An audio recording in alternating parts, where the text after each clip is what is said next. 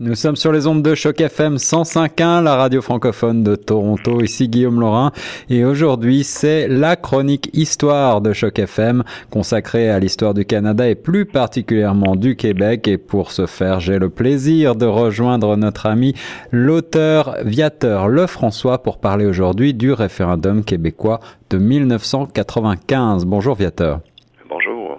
Alors Viateur, quels sont les éléments et les événements à l'origine de cette promesse de tenir un référendum en 1995 ? Faut penser que dans les années qui ont précédé, c'était l'effervescence vraiment politique. Les gens étaient vraiment décidés, très intéressés. C'est sûr qu'il y avait d'abord le premier élément, c'était le premier référendum qui avait été perdu naturellement. Oui. Et puis après, le rapatriement, comme on en parlait la semaine passée, forcé de la Constitution, la Charte des droits sans notre accord. Donc on nous l'impose, hein, c'est évident, quoi, comme on faisait avec les colonies à l'époque, finalement. C'est ça. Il y avait l'échec du lac Meech en 1990. Donc tout allait vers, finalement, un affrontement encore. Hein. Puis, en 94, c'est le retour du Parti québécois qui mené par Jacques Parizeau, hein, qui était un monsieur très décidé, très crédible aussi du point de vue économique. Et ouais.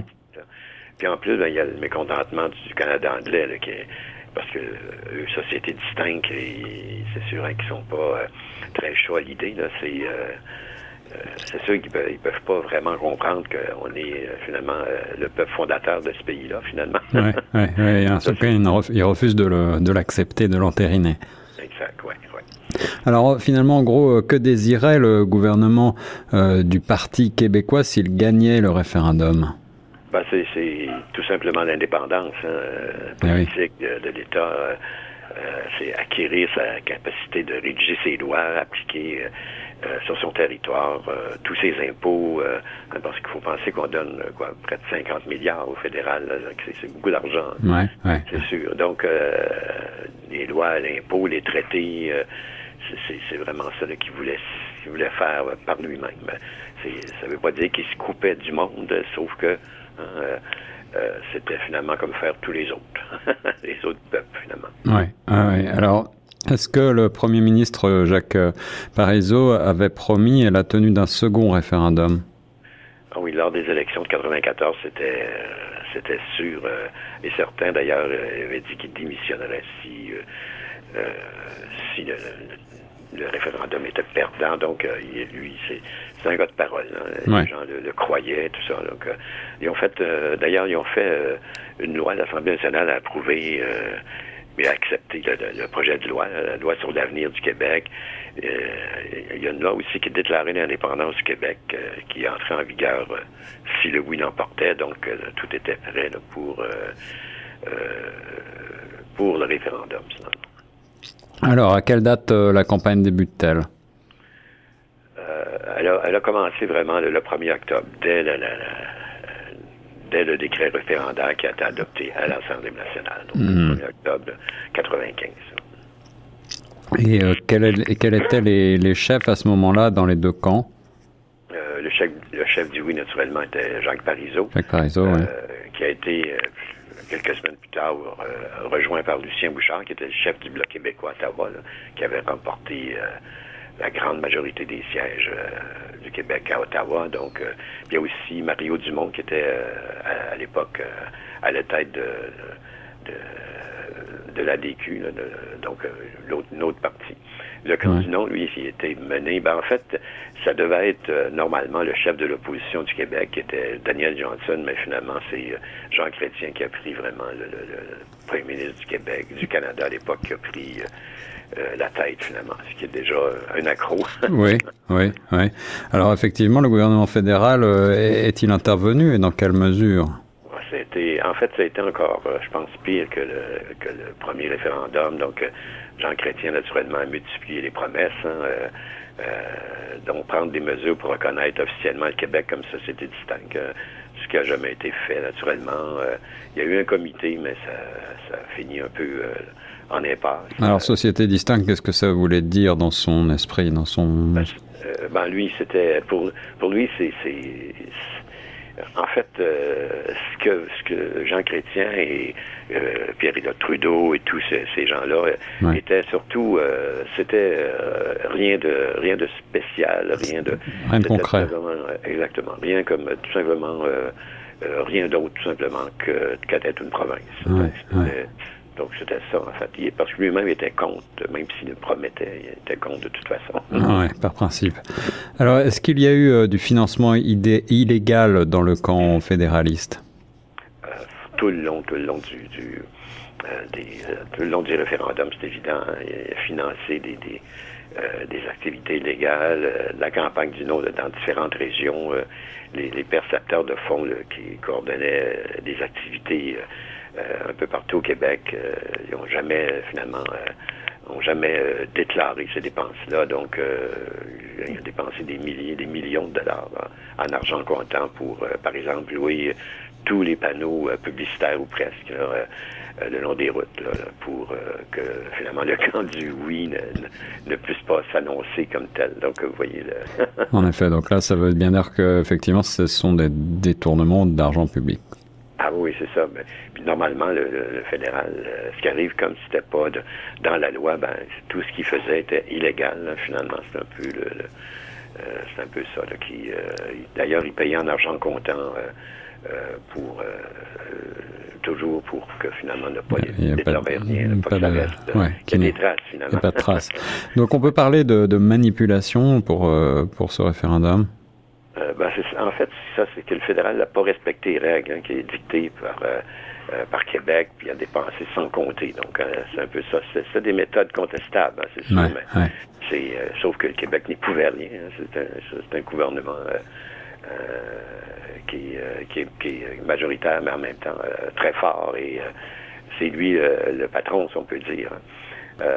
D'ailleurs, il y a eu une enquête aussi. Là, c'est ça, les organisateurs libéraux ont bien avoué qu'ils ont confirmé finalement les pires scénarios par rapport à la manipulation qu'il y a eu lors du référendum, c'est sûr. À Ottawa, est-ce qu'il fallait agir rapidement et frapper fort? C'était ça l'idée un petit peu? Oui, parce qu'en fait, c'est que les sondages... Au début, c'était l'option du non qui rapportait, mais peu à peu, surtout quand Lucien Bouchard s'est joint, le vent a tourné, puis vraiment c'était assez haut dans les sondages pour le oui. Hein. C'est ça qui finalement a fait que un peu les gens du fédéral ont paniqué. Hein. Une prise de conscience d'un danger de l'indépendance. Par exemple, c'est ça, il avait créé le Conseil de l'unité canadienne, donc, qui est appelé à la ressource. Il va mettre rapidement sur pied un organisme qui s'appelait Option Canada. Donc, et là, c'est lui. Ils ont reçu des millions de dollars pour alimenter les opposants, naturellement, sur un territoire du Québec, sans qu'il soit possible de comptabiliser, là, c'est sûr. Hein, puis sans obligation de rendre des comptes, surtout.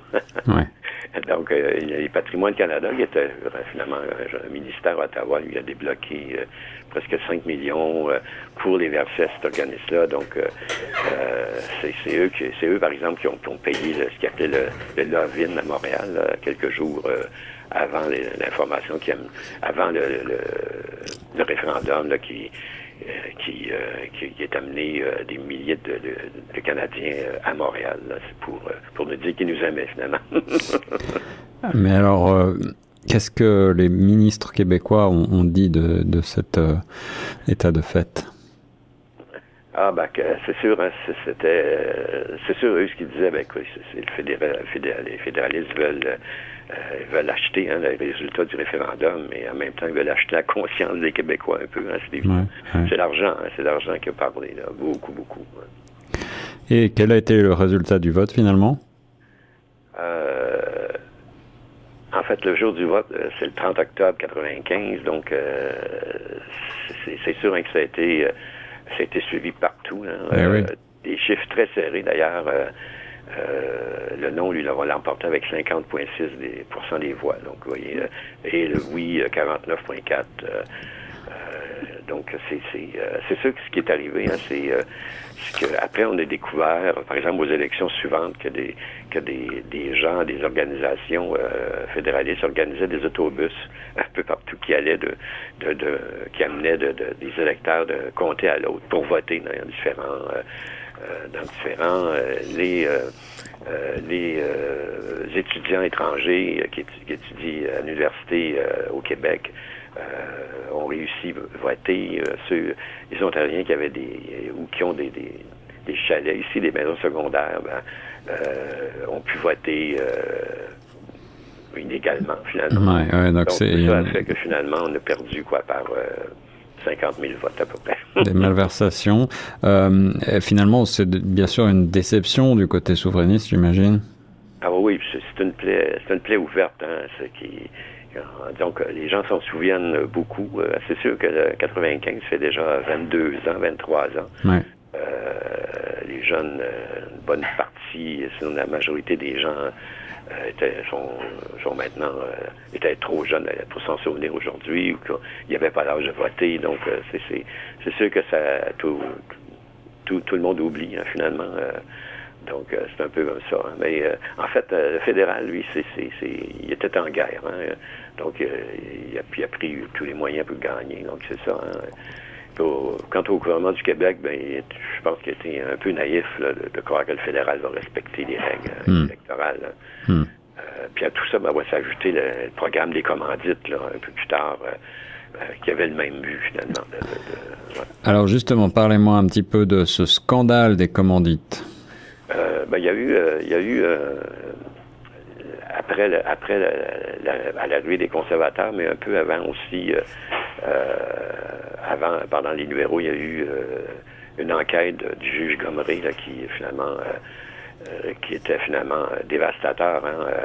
Ça a été créé par le Parti libéral, là, le programme des commandites, dans la foulée justement du référendum pour plus qu'il y en ait finalement.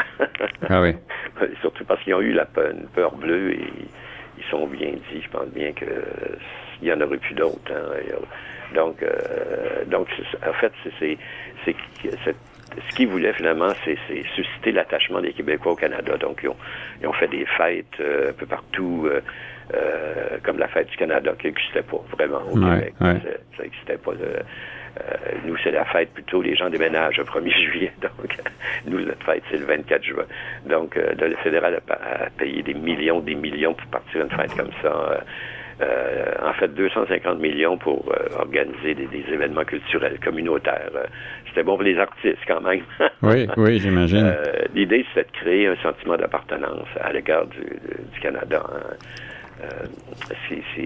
En fait, le programme servait à appuyer les événements. Donc, en échange, les organisateurs s'engageaient à placer le mot Canada, le drapeau du Canada, vraiment à l'avant-plan.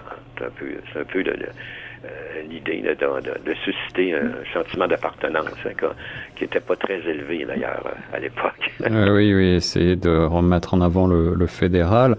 Le programme servait donc à appuyer financièrement un certain nombre d'événements. Et quels sont les points saillants du rapport du juge Gomeray et de la vérificatrice générale sur ce scandale? C'est ça, en fait, c'est celui qui a exposé vraiment, il y a eu des témoins, c'était très suivi, hein, cette enquête-là. Puis il y a des cas d'abus graves là, aussi, de négligence, parce qu'il a été géré dans le non-respect généralisé des règles, hein, c'est ça. Donc, par exemple, il y a 100 millions qui ont été versés en commission aux honoraires, aux agences de publicité. Les organisateurs libéraux s'en ont mis vraiment plein les poches. C'était vraiment, comme on dit, le free for all. Hein.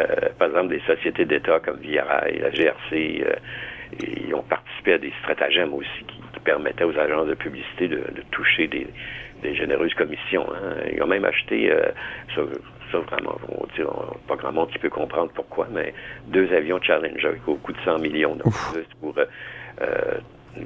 finalement promener les gens d'un bord à l'autre. Hein, du Québec, c'est quand même grand. Là, puis,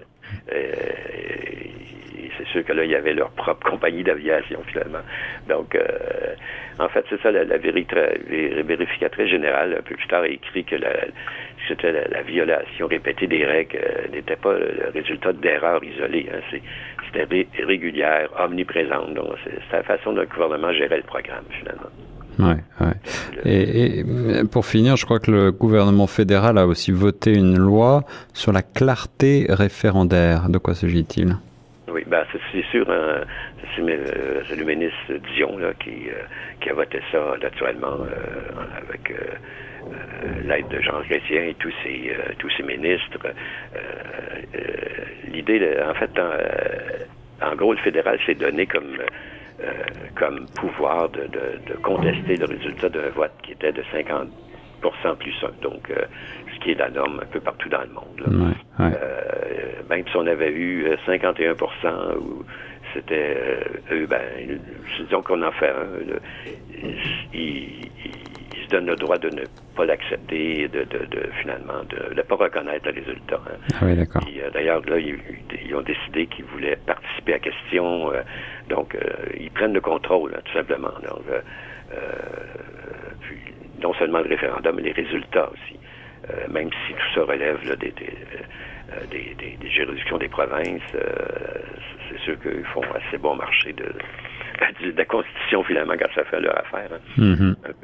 C'est un peu ça. C'est tout ça, finalement, qu'on peut reprocher au fédéral de s'approprier des pouvoirs après l'autre depuis 150 ans, finalement. C'est surtout ça qui est un problème.